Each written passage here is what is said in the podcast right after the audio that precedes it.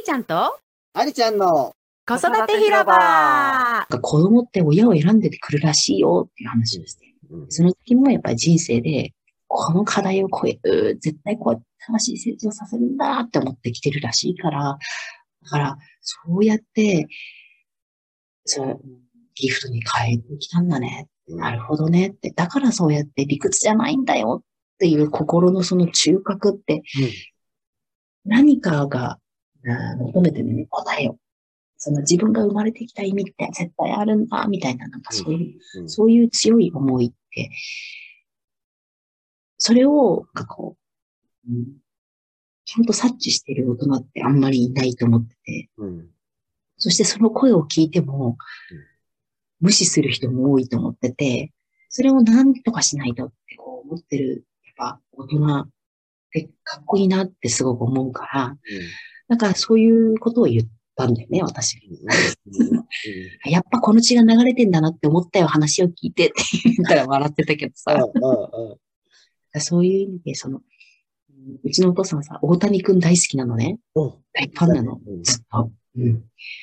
で、その大谷くんのその、見せてくれる、その、生き方とかあり方。野球選手なんだけど、例えば当たり前のようにゴミを拾うみたいなさ。でもそれって、うん、拾った方がいいかですよ。とかそういう正義感じゃなくて、あ、自分ゴミ拾いは運拾いだと思ってますって言うのね。自分がそうしたいからしてるんだよね。だから、うんさっきの話のように、あ、これをしたら、なんか、ちょっと、人気出るかなとか、共感度を得られるかなとか、そんなこと考えてないんだよ、本人は。別に意味ないとか、価値ないって言われるかもしれないけど、自分がやりたいからやるのっていう彼なわけじゃない？そうそう。それが、その野球選手なんだけど、それ以上のインパクトを与えてるうん人たちに、人々に。その野球の感動だけじゃなくて、あ、この子すごいなみたいなところ。で、うちのお父さんすごいファンなんだけどうん、なんか、そしたらね、その大谷君がうん、ある本を読んだと。一冊の本で、そこからゴミ拾いは海拾いなんだって思ってやってますって言ってて。で、その本をね、書い、その本がね、中村天風さんの本だったんだって。はいはい。テンプさんね。うん。で、それを、あの、読んで、あの、ある一冊の本読んでって言って。だから、そしたらね、それを、うちの母も、お姉ちゃんも、お父さんも中村天風さんの本、小谷くん見習いなみたいな感じで言って。すごい言うわけ。そうだね、そうだね。うん。いや、本当大事だねって。うん。で、俺も中村天風、その中村天風の本を買いに行こうらしいんだけど、だから父、あの、母、父のことを聞いて母とか姉はそういうことを言うわけよね。あの、でもそれも大事なんだよ。それも大事な一つのフィードバック。で、そっか。で、私が、その、まあ、そういろいろ話を聞いて、なるほどねって。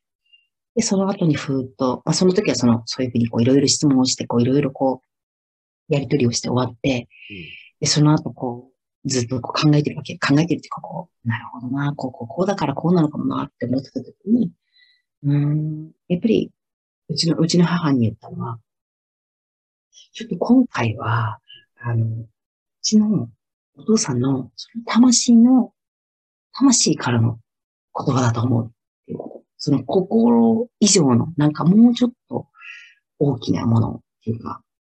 だから、そういう意味で、ああ、またやってんだな。まあ、いっか。そういう人も世の中には珍しいと思うっていう感じで見守ってあげてって言って。うん。で、実は私、中村天風さんの本全部読んでるのね。おー、すごいすごいすごい。で、たまたまね、それもね、何年か前に、その、アマゾンで中古本、それも、そうそうそう、全部読んでて、で、あ、中村天風さんね、って言ったら、うちの母も、え、知ってんの？うん、全部読んだ本ってうん。言って、ええー、とか言って言ってたんだけど、で、その本を読んだ私が、客観的に父を見て、思うことを言うんだけどって言って、あの、ことはね、中村天風さんの本を読んで学んでる場合じゃないと。